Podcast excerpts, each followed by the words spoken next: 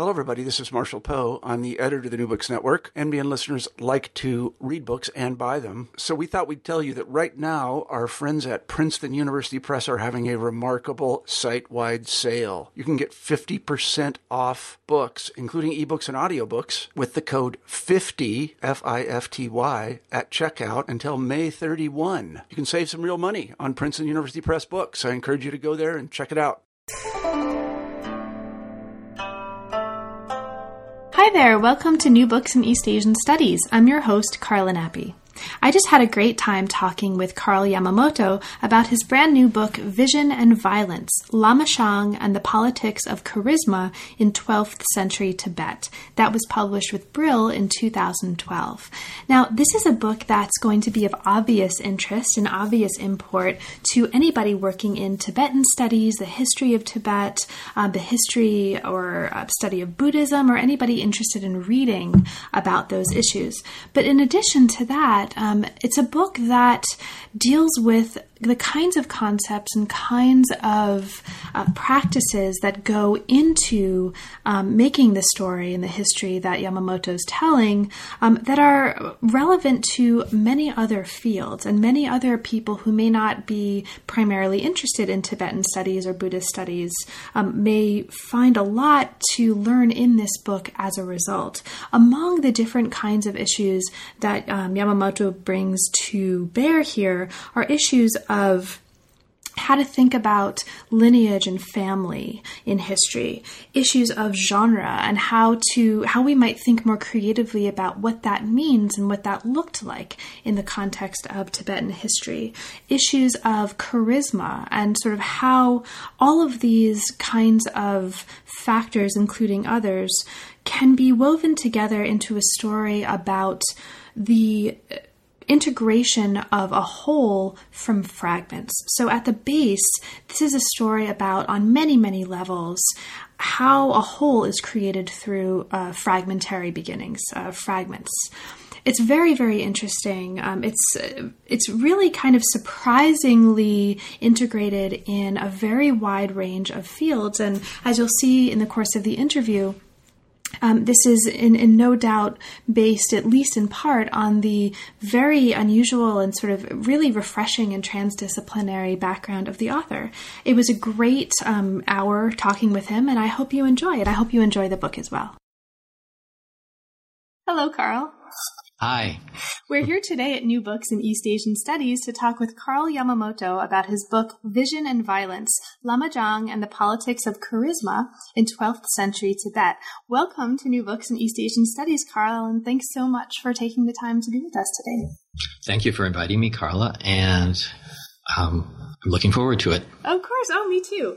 so, Carl, could you start us off um, by saying a little bit about yourself and your background? What brought you into Tibetan studies and Tibetan history?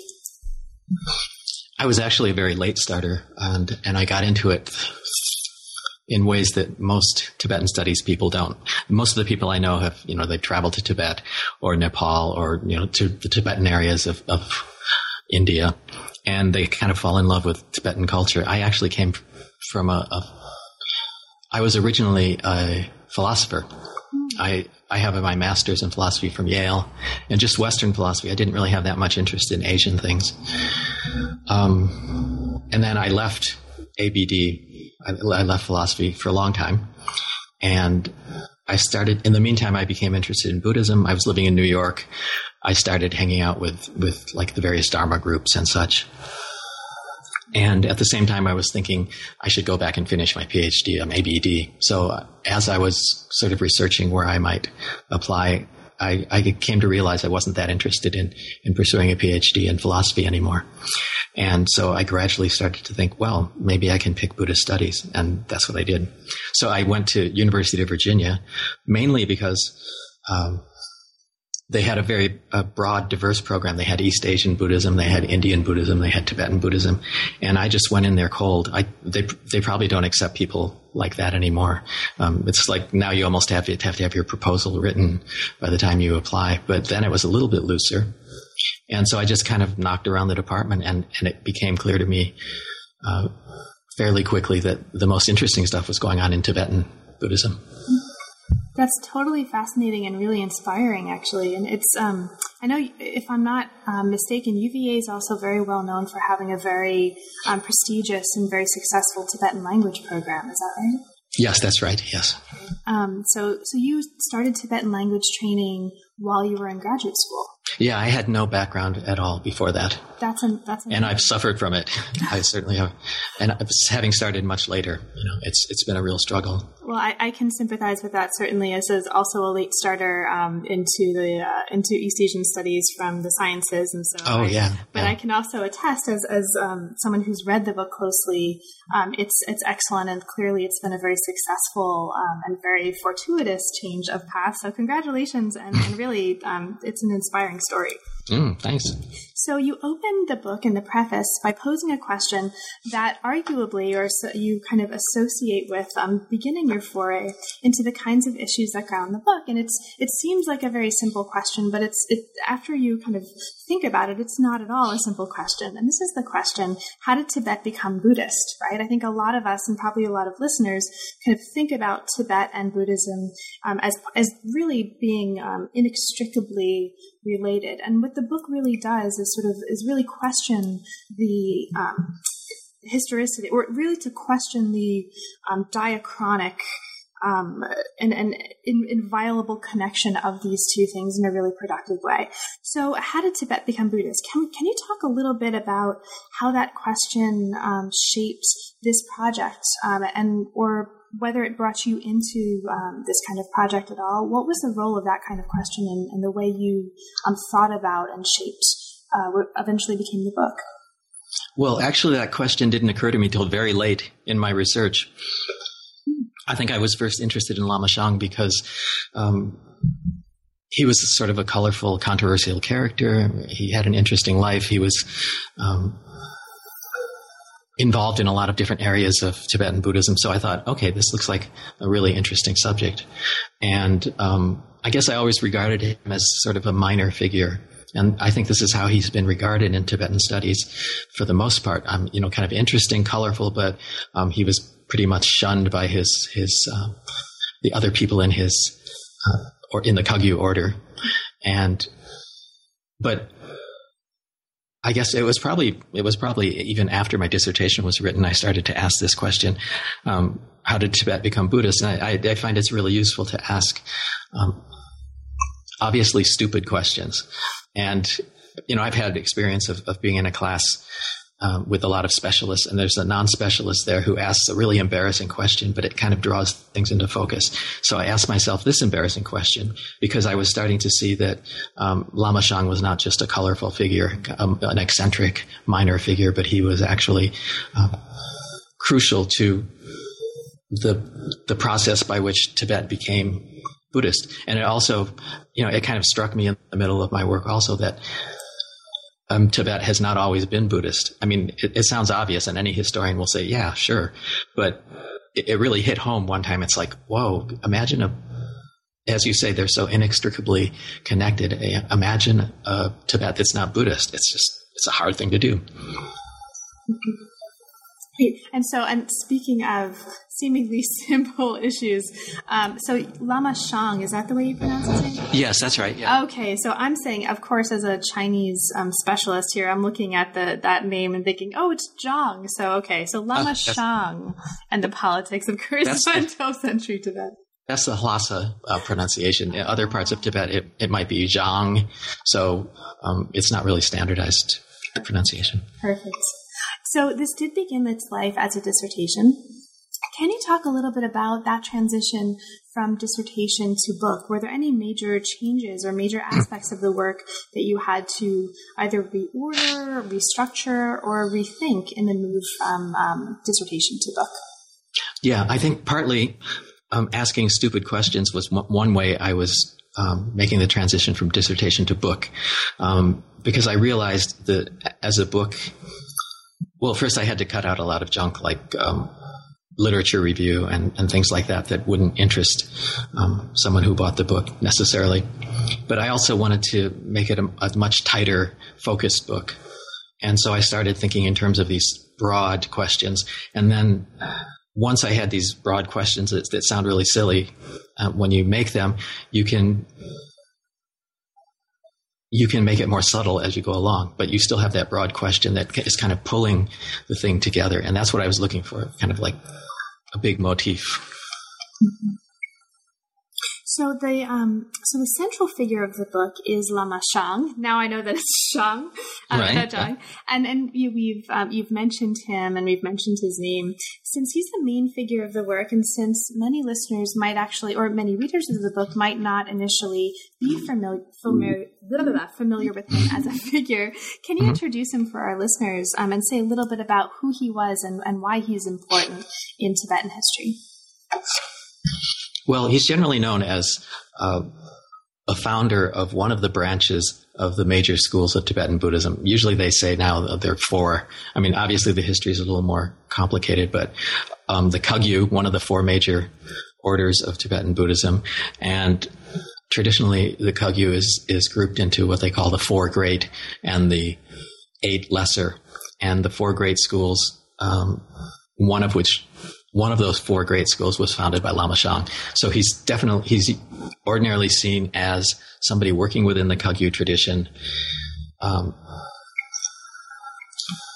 pr- probably not that important a person, but he's, um, there are others who were around at the same time that are better known than him. For instance, um, well, a couple generations back, Gampopa and Milarepa. Um, so he's in that same lineage. And the first Karmapa. People are know the Karmapa lineage because it still survives. First Karmapa, he was a, a contemporary of. So he was he was seen as, as part of the Kagyu development during that time.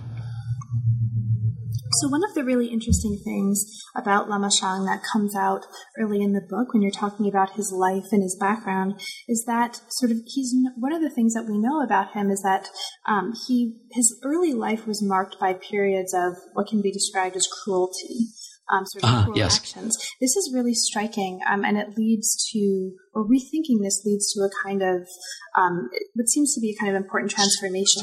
Can you talk about that early cruelty? Um, not because I think that this ought to mark him as a figure, but because it's so striking in the account of his life um, that we that we see here.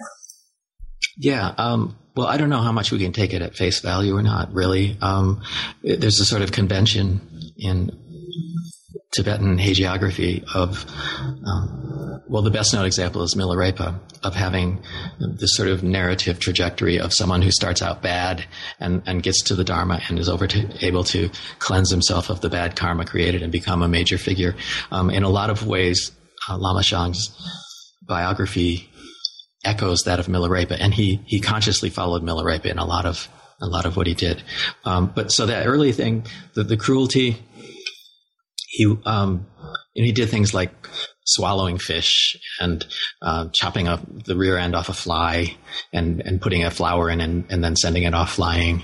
And he talks about the sort of the karmic consequences of it, which is like constipation and I don't know. it's it's very funny, and I mean he's a very colorful colorful writer, uh, which is another thing that makes him interesting. You know, but uh, the transition, um, you know, it wasn't like a a flash of of insight that changed his life. It's like he was constantly. Um, well, first of all, he was known as a magician for the most part, his magical abilities, and he used to engage in, in sort of uh, questionable practices um, involving possibly animal sacrifices because there's talk of bowls of blood and um, the destruction of enemies. Destruction of enemies is the same sort of sorcery that Milarepa was involved in as well. And he was constantly sort of coming back to the Dharma and then backsliding. So that it's a history of, of sort of backslides. Now, this is actually, I'm really glad that you brought up the issue of magic and sorcery because this is something that, um, from the perspective of, of any of us who are writing books about figures and having to rely on um, sources to reconstruct that biography, and you talk very much about the um, the challenges and the kind of constructiveness of that practice in the book, in I think really helpful ways. But one of the really notable things is that um, part of his uh, or part of the kind of image of this figure and, and, the history of this figure is this element of magic and sorcery. And the way you treat it in the book is very interesting, right? I mean, you're sort of, um, you have a way of we- weaving together these accounts of magic and sorcery in a way that is not judgmental, or at least from the perspective of a reader. Reading these accounts of his practices of magic and sorcery, the reader, at least from my perspective, is not left with a sense of uh, sort of normative judgment by the author writing about this. So this is a very interesting part of the methodology of the work that I'd, I'd love it if you could talk a little bit about. What does the term mean here, sort of magic, um, as it characterizes Lama Zhang's practices or the practices of people he was associated with, and how did you decide to approach the concept the way you did? Because it's not at all a, sim- a simplistic issue, right? It's not at all the case that the way you approached it is necessarily the only way you could have, right? Although I think it's very effective. Mm, So, yeah. what, what is magic, and how did you decide to approach it in this way? I guess I approached it in this way because in the Tibetan tradition, magic and Buddhism are not necessarily separate. They're not seen as opposing in some way. Um, a lot of the Buddhism that came over from India and China and Central Asia uh, was mixed liberally with local, like if you want to call it folk culture. Um, there's there's still, I mean, it's certainly colored the character of the Buddhism that survives in Tibet today. Um, the landscape is populated with spirits, and um, there are, are all sorts of rituals that probably are not of Buddhist origin, but they've been incorporated into sort of the Buddhist discourse um, that are basically um, sorcery or or uh, shamanism, ways of dealing with with um, pesky spirits who are you know causing disease and bad luck and things like that. So I think it's really important when you look at at, at Tibetan Buddhism and probably other forms of Buddhism too. I think we've we've had this sort of abstracted version of Buddhism, which sees it as as just kind of a set of ideas or philosophical standpoint, and which ignores the way it's it's rooted in the local cultures, and it changes. It it varies a lot between the different cultures. Um, so I wanted to keep this element of Tibetan. Uh, of, of the Tibetan local color and, and the way it, it, it shaped Buddhism. So Lama Zhang, it's not even clear w- whether what he's doing is Buddhist or not half of the time. And probably this, the question doesn't make that much sense to even ask. He was just doing what people did. And one of the things he was good at, and people in Tibet believed in sorcery. They were, they could be Buddhists, but they still believed in, in people able to, you know, create hailstorms and fend off armies and, you know, these special powers that people had and destroy enemies of your family. You know, the family, the clans were very big and they were always warring with each other kind of Hatfield McCoy kinds of things.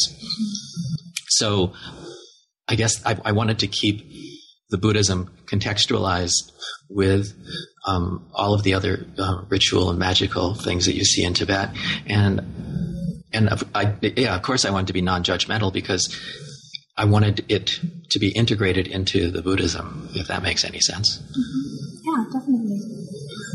You've raised a few issues that we're going to um, certainly talk about, I think, later on in the discussion. So, issues of clan and family and lineage and, and what that means in this context and how Mm-hmm. that's important to your um, analysis, and also the issue of violence, which is also um, very important for this study.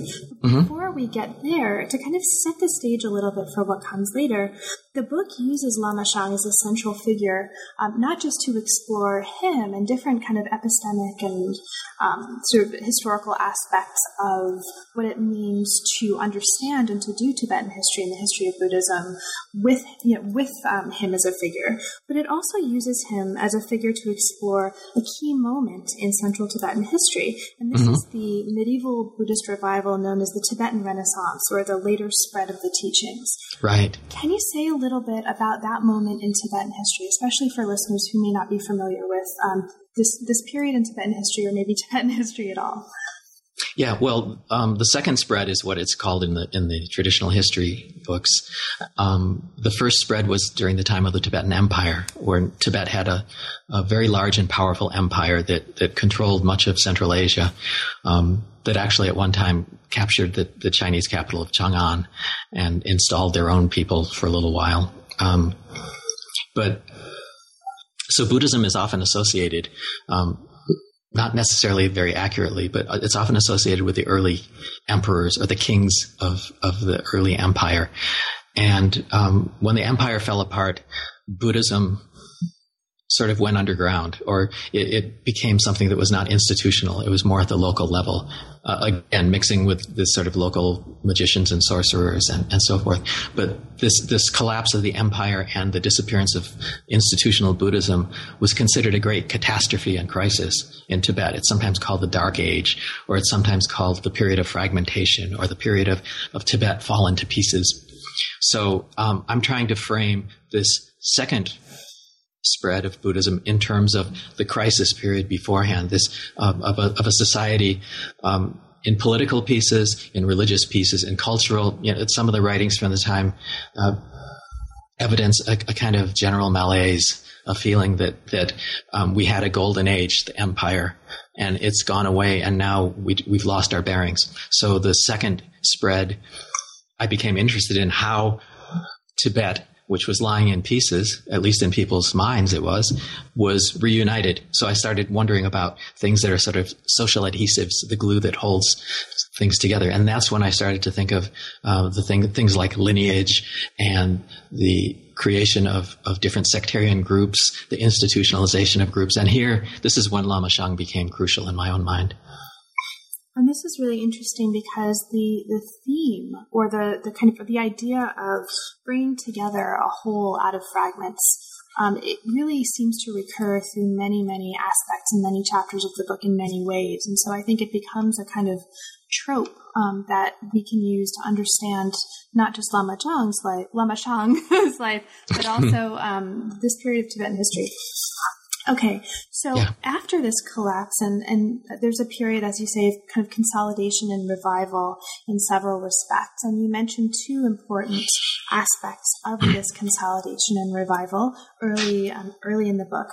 Both of them have to do with innovation. So you mentioned innovation in social institutions that sort of grew up to support new religious practices, and also innovative mm. approaches to doctrine and practice.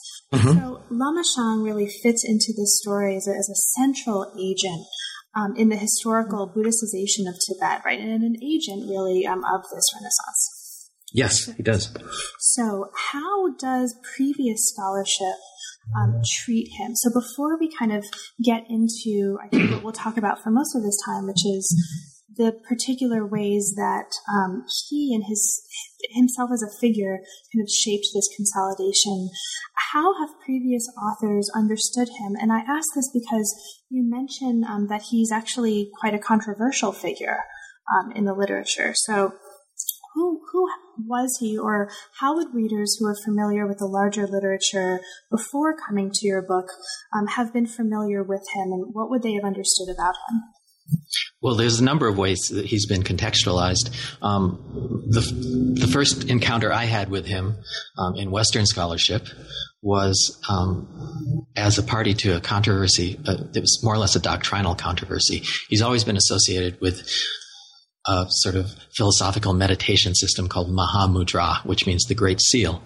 And it's complicated, but it, roughly you can think of the Great Seal as, as kind of an uh, an unstructured meditation practice, which is opposed to sort of the increasingly complex and strenuous tantric practices that were also there. So it's it's a it's a kind of a scaling back, a return to simplicity. Um, in the process, Lama Shang makes a number of of sort of hyperbolic statements about Mahamudra as being uh, the only thing you need to to reach uh, realization. Um, forget about uh, accumulating merit, forget about doing rituals, forget about reading texts. All you need is to realize Mahamudra.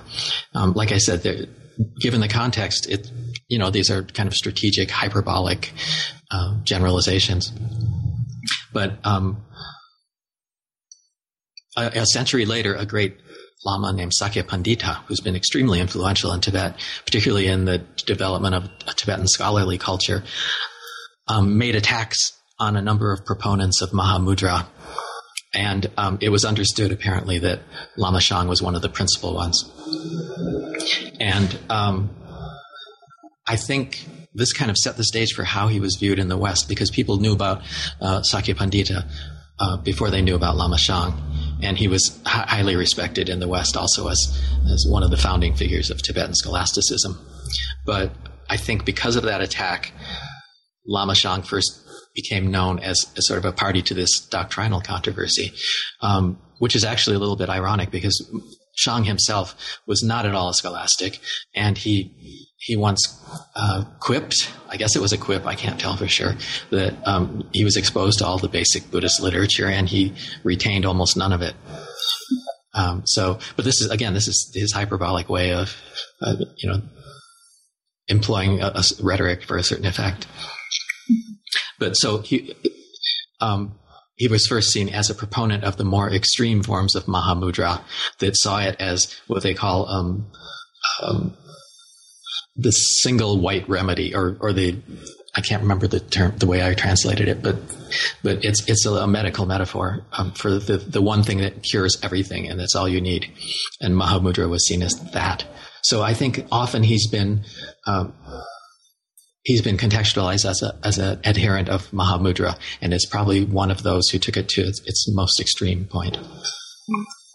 Now, as we move into um, the the body of the study from here, there are three major concepts that undergird your story and that you introduce us to early on in the book. And this really shapes the way um, the rest of the chapters of the book kind of unfold and, and, and the, the mechanics of them. So I want to kind of just take some time to look at them in turn and to ask you to talk about what they mean in the context of your work and also why or how they've become so important to the way you think about Lama Shang in the context of 12th century Tibet and in Tibetan history. So okay. the, the, first of these that you mentioned is the idea of hegemony.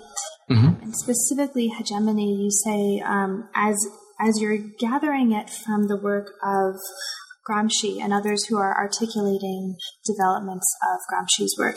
Can you talk about that a little bit? Yeah, all of this was also late, late in the process. Um, it was actually the, the, one of the readers when it was uh, becoming a book asked for a methodology section. Ah. And, and but, but that's you know a lot of the a lot of the structure came very late. Like I, when i started asking the simple questions. And so the methodology structure the the request for a methodological section made me think in these more general terms uh, about what was sort of what my own theoretical assumptions are that I wasn't saying. And hegemony was one of the most important. I mean, I've been interested in the past when I was a philosopher, when I did, you know, sort of cultural studies things. Um, so I was familiar with it, but I, I don't think I was aware until I had to actually articulate a methodology of how important that concept was in, in, um, getting an understanding of how a culture in pieces is kind of knit back together. So how why um, hegemony? Can you can you say a little bit before we move on to the um, to the other factors about what what that means for you, um, especially be, for listeners who may not be familiar with Gramsci's work, um, and why why that particular concept is one that you find helpful in thinking about these phenomena. I, for me, it's helpful because it's it's a very um, subtle and non-reductionist sort of concept. It um, it it changed uh, with the way a lot of sort of uh, 20th century Western Marxists thought about their theorizing, took them away from sort of more reductive, deterministic approaches, and and it emphasized the importance of culture in the the achieving of um, of dominance by a particular group.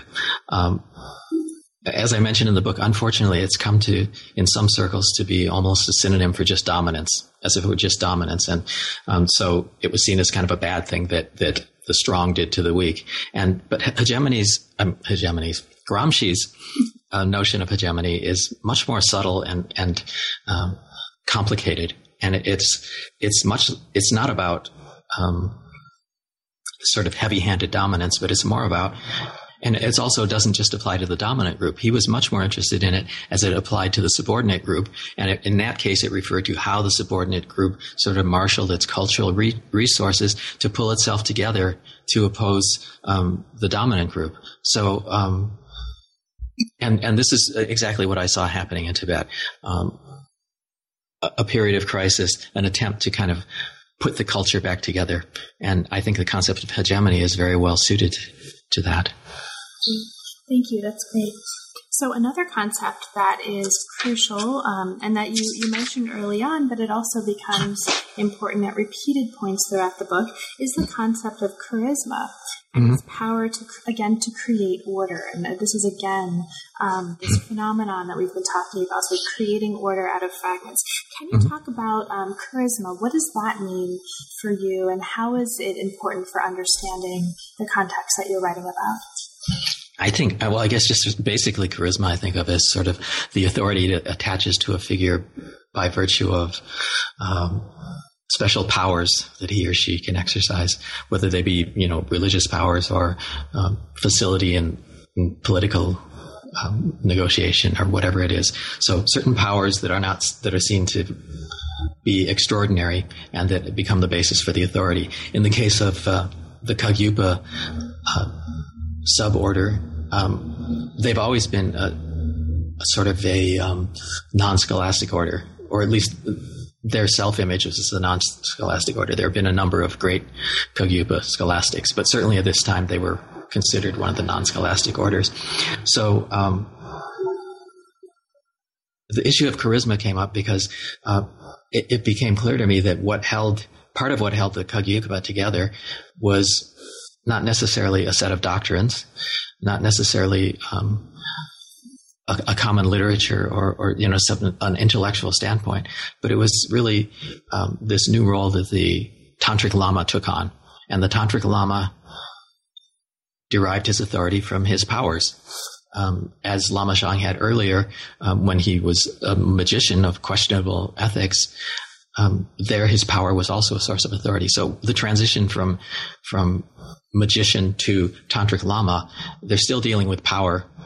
They're still learning to exercise it, and their mastery of, of power in that sense is the source of their authority. So it's it's sort of charisma that that acts in the absence of a kind of doctrinal undergirding as the adhesive Thank you. And in your discussion of charisma and the importance of charisma, you also talk about an importance of um, what seems to me to be one aspect of this power, and that's the concept of the blessing um, for understanding Lama Shang and his influence in terms of charisma. Can you talk a little bit about um, what is a blessing in this context? Because I think it's important to um, to specify, as you do in the book, for listeners, what that means and the fact that it's not what we typically think of colloquially as you know, if we think of, or for most of us, when we think of blessing, we're not thinking about the kind of thing that Lama Shang is doing here um, under the name of blessing. So, can you, what's a blessing, and how does that fit into this um, bigger picture about charisma and Lama Shang? Well, there's a very special concept in Tibetan called chinlap, um, which is, is generally translated as blessing in English, although the term blessing doesn't really uh, cover all of its its nuances. But as I was reading all this material on Lama Shang, I kept there was just this constant message of receiving blessings from the Lama, receiving blessings from the Lama, and its importance as something without which no other religious achievements are possible. Uh, without blessings from the Lama, your meditation won't work. Without blessings from the Lama, you know, your doctrinal ideas will be faulty. And um, so I started looking a little bit more at this. People have written written uh, quite a bit on the, the idea of, of blessing, um, but it's sometimes seen as almost a kind of physical substance or a physical energy that passes from a great figure, from a Buddha or from a great Lama, and it, it can pass into followers and it can pass into objects. So uh, when an object is consecrated, it's ba- basically being imbued with the blessings of a great figure like a lama or a Buddha. And then pilgrims pilgrims will travel long distances to be in the proximity of it, and you have to be in the proximity of it and to receive the blessing. Um, a, a, number there are a number of instances of blessing in uh, Lama Shang's life story where it's almost like something that, like being struck by lightning. Um, he, you know, he goes into convulsions. He kind of, his body goes rigid. It's that kind of experience, often, uh, connected with his first exposure to one of his root lamas. And this is one of the signs that this is a, this is a good relationship, the, the passing of blessings. Um, but the concept also has a, a, a longer history and a, a sort of pre-Buddhist meaning, where it was applied to um, the kings, the great men, uh, the great warriors of the imperial era, and it came to mean something like the power that a king has when uh, when he exercises power, and um, even somebody even traced it back to maybe even height. Uh, but you know, it's just stature in general, whether it be physical stature or um, or political stature or authority. So um, this started to sound a lot like charisma to me. And the more I, I mean, I, you can't just identify the two. It doesn't work, obviously. But I found that that it worked strategically in this particular situation to to bring together a number of concepts that wouldn't have been together uh, before that. So. Um, yeah, blessings have become kind of like charisma. It's that which passes through uh, a tradition. Uh, I talked a little. I talked a lot about lineages and the formation of traditions. One of the things that's, that's passed down in a tradition and that sort of keeps a sense of continuity with the past is that the blessings are passed through the lineage, and it's it's a daily. Uh, ritual in many Tibetan monasteries, for instance, um, you begin a, a ceremony by supplicating the past lamas for blessings. So it's extremely important in this in this context, I think. Yeah. Now, lineage, the issue of lineage comes up um, and is developed very fully in the chapter on style. So, lineage mm-hmm. and style here, which brings us to the third of the three um, sort of major issues that you bring up early on in the book, and that's the, the issue of style. In particular, you mention um, you talk about the idea of a religious style as inspired, at least in part, by particular aspects of the uh, concept of style as developed by historians of science. And so I think mm-hmm. from the perspective of you know transdisciplinary scholarship, that in itself um, is very interesting. Uh, just to, to kind of see those motivations across disciplines in the way you're conceptualizing this work. Now, you talk about some of the signature elements of Lama Shang's style, okay, religious style, and we've talked about some of them um, briefly. So you've mentioned um, issues of um, his valuation of experiential knowledge over verbal knowledge. Um, religious practice would be uh, maybe a second element of his style that pri- uh, prioritize meditation and ritual. Um, you talk also about um, two other elements of his style that are really interesting, and I, I love for you to talk a little bit about one of them in particular.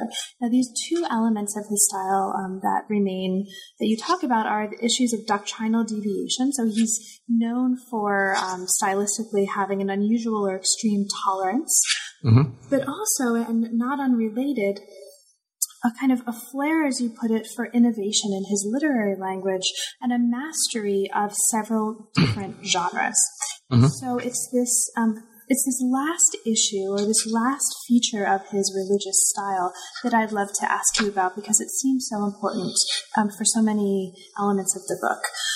Um, here, the first thing I want to ask you is this issue of genre. Um, can you talk about the issue of genre as it pertains in this context. So, what what is it? What are we talking about when we talk about um, literary genre in this context? And related to that, um, what kinds of literary genres, once we understand what that means, was Lama Shang working in?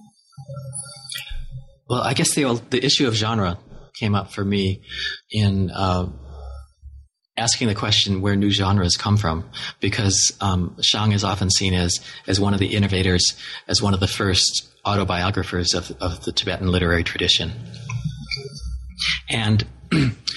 as I was trying to deal with this issue, I, I, realized that there was a lot of sort of cultural baggage that I was carrying, uh, presuppositions about what an autobiography was, how it was created, how it was circulated, how it was um, read.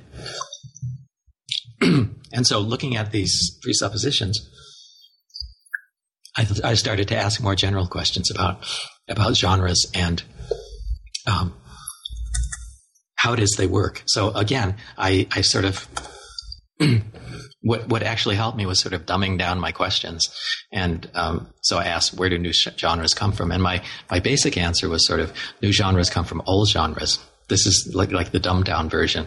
It's sort of a rephrasing of, of Harold Bloom's idea of, of, when he's talking about influence, um, where he says that um, poems, uh, like new poems, don't necessarily come from experience. We have this sort of romantic notion of the poet as someone who, who has these experiences and feelings and, and coming out of his subjectivity. But Bloom suggests that um, new poems come from other old poems, their responses to old poems. And so my, my translation of this was sort of, um, oh, genres, particularly ones like autobiography, which you just think of as, as kind of spontaneous expressions of subjectivity, actually are very much closely related to the already existing genres. And this is where I got this idea of genre families that are very closely tied together and that show ties that to me seem more important than the sort of formal features that are, are picked out to, to distinguish genres um, ordinarily.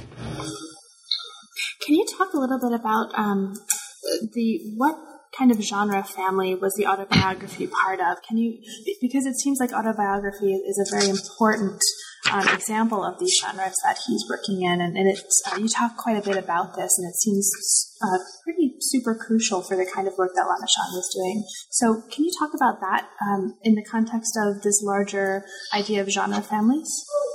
Yeah, well, um, I started with with an early classification of Lama Shang's work. Uh, that usually you find when a collected works is put together, then um, there are categories into which the works fall. Um, and the category of um, biography was one category, and everything was thrown thrown into that was um, there were no distinctions made between, say, um, straight biographies or hagiographies and um, autobiographies. They were just all in there. And there were also sort of lineage accounts put into that same category of, of biographies. And um, I started to wonder why things that seemed very different to me were thrown into the same category. And so I was looking at, at um, both biographies and autobiographies. And um, it, it became clear to me that that some biographies have much more relationship to other genres, such as um, supplications and, and eulogies, than they do with other things thrown into that catch-all category of biography. Others um, seem to have a lot more relationship to um, Lama's instructions to disciples, you know, with a close relationship, giving meditation and ritual instructions. Um, so the way they worked is, um, in the case of, of supplications and eulogies, again, this idea of supplicating the past lamas for blessings, very much a part of the everyday ritual uh, life of, of a Tibetan monastery. And there's a very standard form of, the blessings. You usually say a little descriptive phrase about the lama that you're blessing, and then you you sort of supplicate the lama for blessings. And it seems like the the, the descriptive part became more and more elaborate until the descriptive part became a sort of biographical sketch of the Lama. And I don't know if this is where the biographies started, but it, there's certainly a strong connection between hagiographies and these prayers of supplication. And my speculation was that maybe at a certain point, the descriptive part of these supplication prayers um, became detached and became a kind of an independent biography of the Lama. Um, in the other case, um, I was talking about autobiography and its connections with um, another genre, which is sort of ritual and meditative instructions from a lama to his dis- disciples. And I found in some of these, some of the language was exactly the same as that in Lama Shang's autobiography. And when I went to the, the actual ritual instructions, I could see that he was giving instructions to his disciples and then interspersed with meditation instructions would be little accounts of his life. And so um, it seemed to me that, that his autobiography was probably more closely related to these uh, instruction, this, the genre of instructions to disciples, and then the the biographies, so the hagiographies, were much more closely related to um, supplications and eulogies. That's so interesting. I mean, I, I, you know, we'll we'll move on from this because um, there's so much else I want to ask you, but I just want to um, highlight for listeners. This is one of many, many ways that I think the book speaks to so many different kinds of issues that may not on the surface um, be obvious to somebody looking at the title of the book, um, but issues that are, I think, of, of, interest and of relevance to people who are not working on um, Buddhism or Tibetan history at all, but who might be interested in um, thinking more creatively about these issues of uh, genre, issues of, you know, how do we understand instructions and rules um, as part of a um, as part of literary practice. So I think this is one of many cases in the book, and this is one of the things that makes the book so interesting. Um, that um, of uh, you're developing ideas here that have legs, frankly, that have just, I think, potentially much wider um, implications than simply um, the, the, albeit very important case of Lama Shang's life and work here.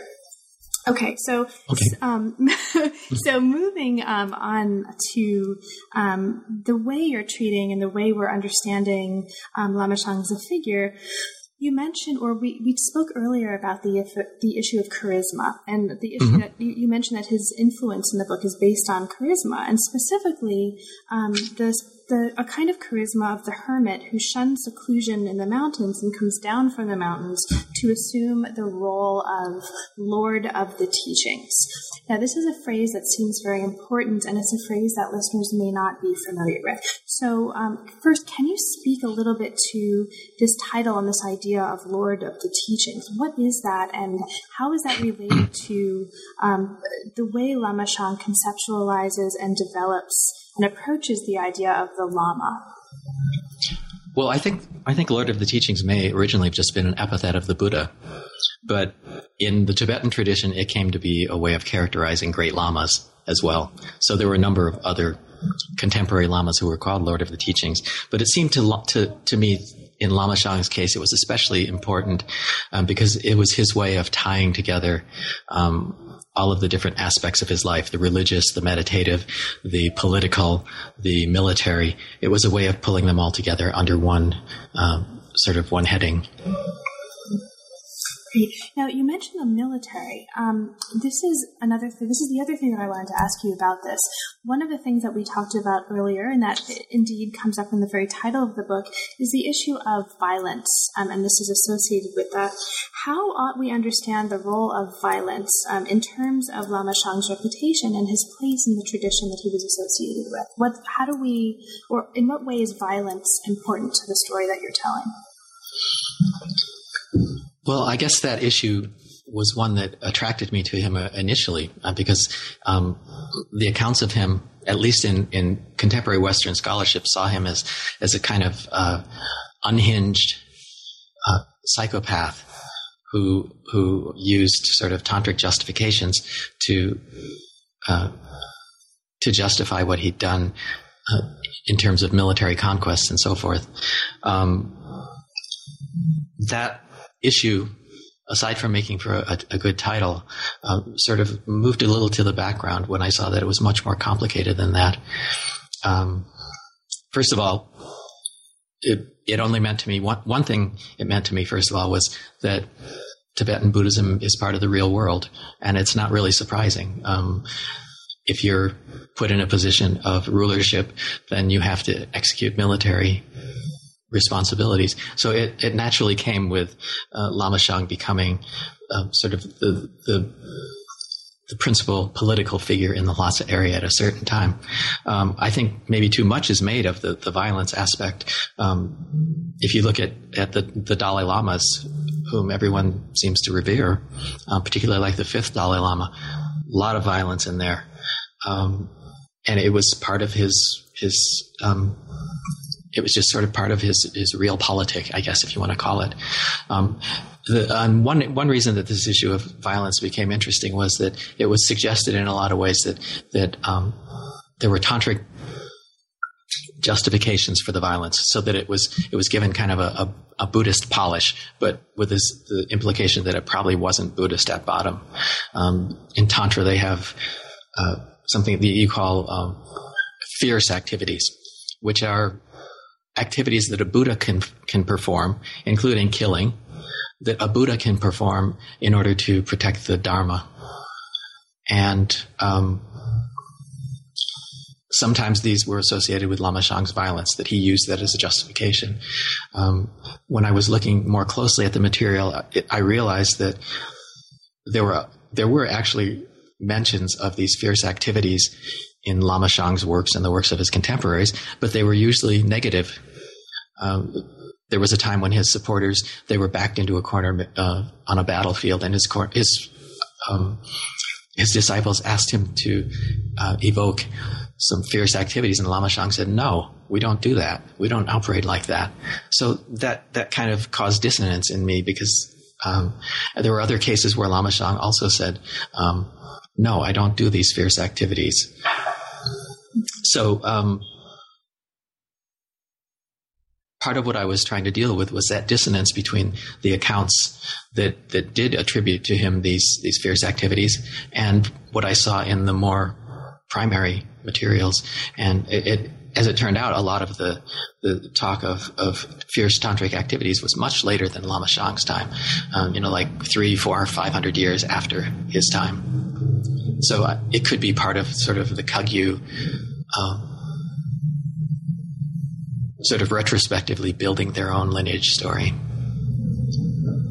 Now, after um, there, after we move from the beginning of the book through the, the main body of the book, and there are chapters devoted to um, a lot of these concepts that we've been talking about very briefly um, lineage and style, autobiography, genre, and textual economies, um, the idea of Lord of the Teachings, um, and so on and so forth.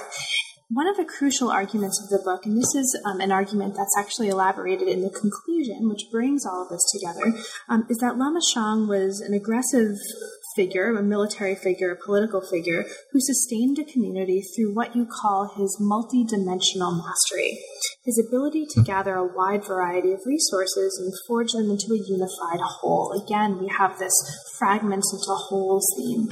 I wanted to ask you, as we move to um, the, the last part of our discussion, if you would, um, if you're willing to, to talk a little bit about uh, the three most important aspects of this mastery that you argue for in the book space, time, and discourse and symbol. Um, so, first, let's talk about space. In what way um, should we understand Lama Shang as mastering space? Well, the time that he he um, first came to power was a time of, of great crisis in Lhasa. Um, there had been factional fighting between religious factions that resulted in the burning down of the two holiest sites in Lhasa, the two holiest Buddhist sites, uh, the two temples, the Ramoche and the Jokhang. Um, so it was really it was really a time of crisis. His um, his own root lama was called in to sort of mediate the dispute, and he put Lama Shang into, in charge at that of, of, first of restoring the, the temples that were damaged, and then of of restoring order to the Lhasa area. Um, initially, Shang was reluctant to do that. He had originally come to Lhasa to ask his lama if he could go be a, a wandering uh, mendicant and instead he got he got stuck with you know taking over the reconstruction of Lhasa. Um, I, you know, I've forgotten the original question. oh no, no! It, it, um, just if you could um, talk a little bit about um, how he mastered space, and so you, you do mention as part of this, and um, he constructed uh, statues, roads, and stupas as a way to establish dominion over the space. The sort of issue of reconstruction, of marking sacred space. You also talk in the book about other um, aspects of this mastery of space, um, which include also the, the concept of sealing territory. Mm-hmm. Right? Yeah. Um, how, what is what is sealing territory, and how does that represent a way that um, Lama Shang uh, mastered space? Well, um, part of what, what he saw as his role of um, Lord of the Teachings, another epithet was protector of beings, another epithet of the Buddha that was used a lot for Lama Shang. Um, so he saw his role as Lord of the Teachings as sort of creating a safe space within a, a, a chaotic area, Lhasa, at, at, during this time of the, the, great disorders. Part of what he did um, was to, in, in, in consolidating his rule, was to create a space that was sort of Selba space. One way he did that was this, this interesting idea of sealing.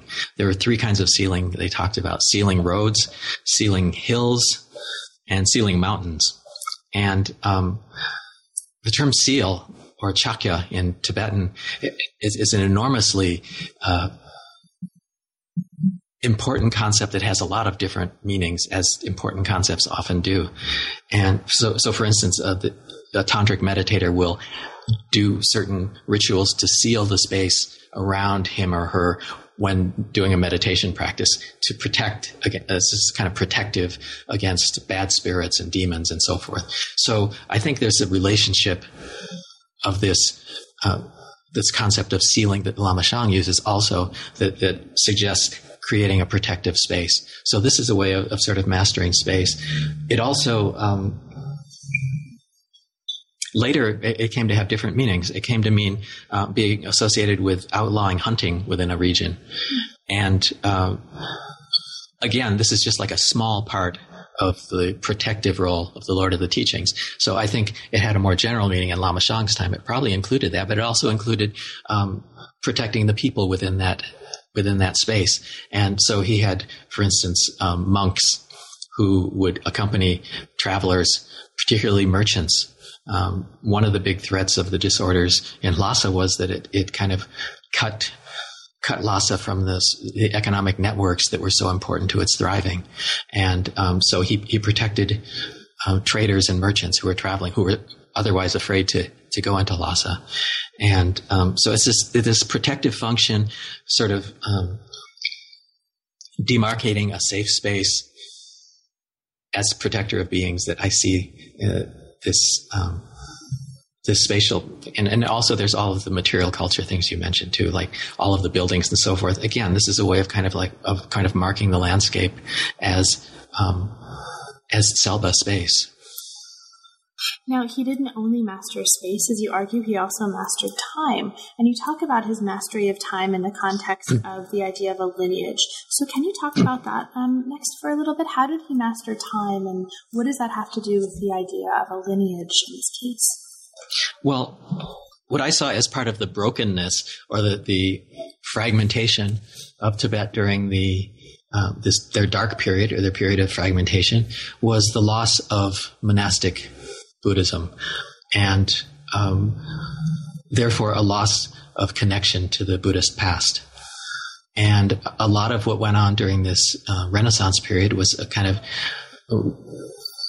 remaking of those those broken ties. And part of this remaking was the reconstruction of lineages, and eventually the consolidation of lineages into larger units like orders. So eventually, what what um, sort of made Tibet Buddhist was this institutionalization of what had been sort of hermit lineages and into large institutions that, that sort of um, became Im- important powers in Tibetan society at that time and reshaped it completely eventually.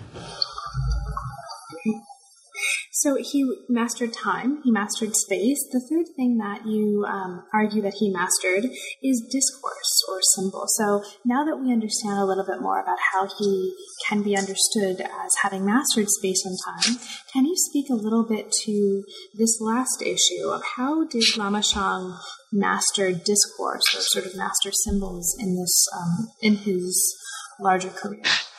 Yeah, well, this came uh, again when I was in the summing up phase, and I was looking for simple ways of of, of putting together uh, the multitude of in- interests I had. I mean, my interests were in lineage, my interests were in genre, and I started to see that they were um, that building up a, a, kind of literature was a way of, of consolidating symbolic resources. Uh, it, again, it comes from this idea of hegemony, um, hegemony as, as putting together the cultural resources that will hold a community together.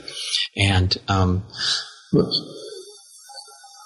one one book that was especially influential for me in, the, in my take on Gramsci's notion of hegemony was that of uh, Laclau and Mouffe and their theorizing, which which really talks about it in terms of discourse theory and the way um, the importance of hegemony as being this way creating symbolic unities where they didn't exist before.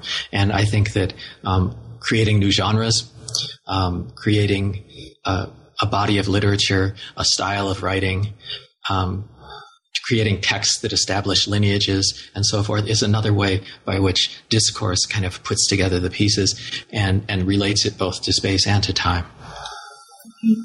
And one of the um, really cool things that comes out of this, incidentally, for listeners who might be interested in um, sort of visual mapping and perhaps something coming from um, digital humanities, even, um, is that you have a really interesting section earlier in the book where you actually diagram lineage in different ways visually, um, uh-huh. which I think is, is a really interesting contribution in itself and, and also um, is really helpful in thinking about what's become, I think, a really important um, aspect of uh, what we might call digital humanities, what we might not, depending on your particular preference.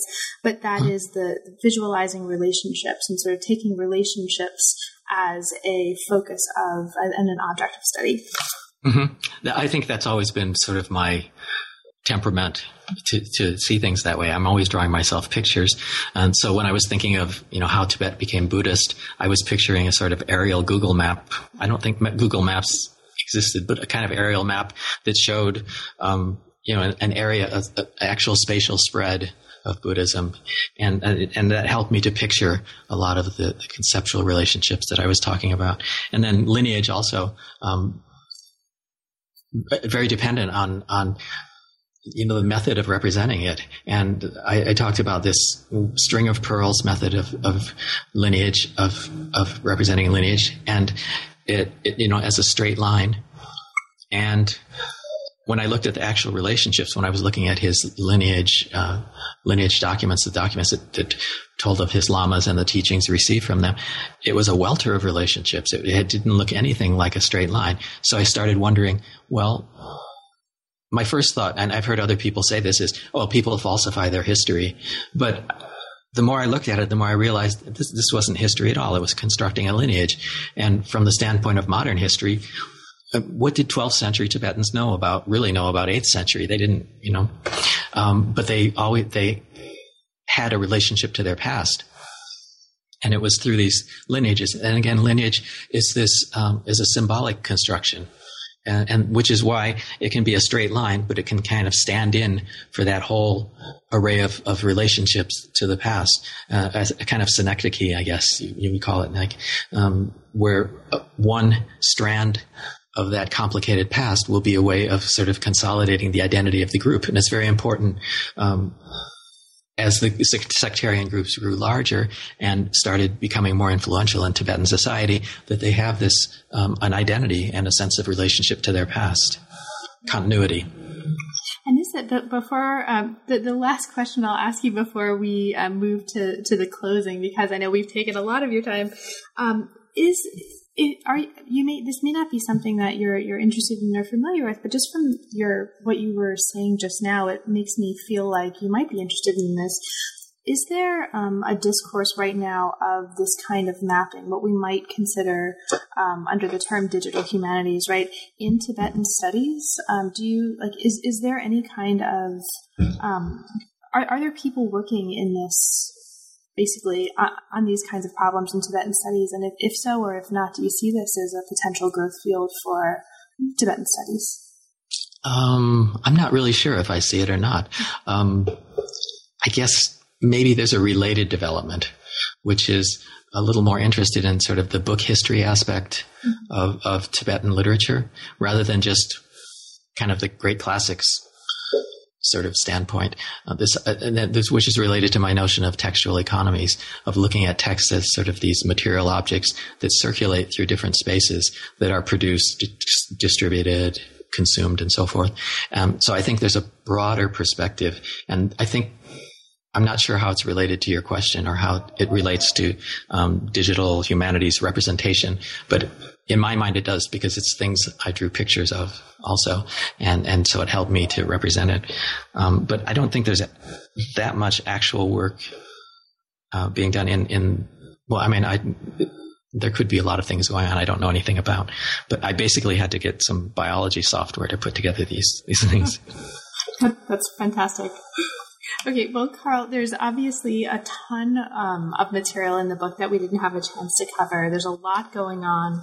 Um, there's a lot more we could have talked about.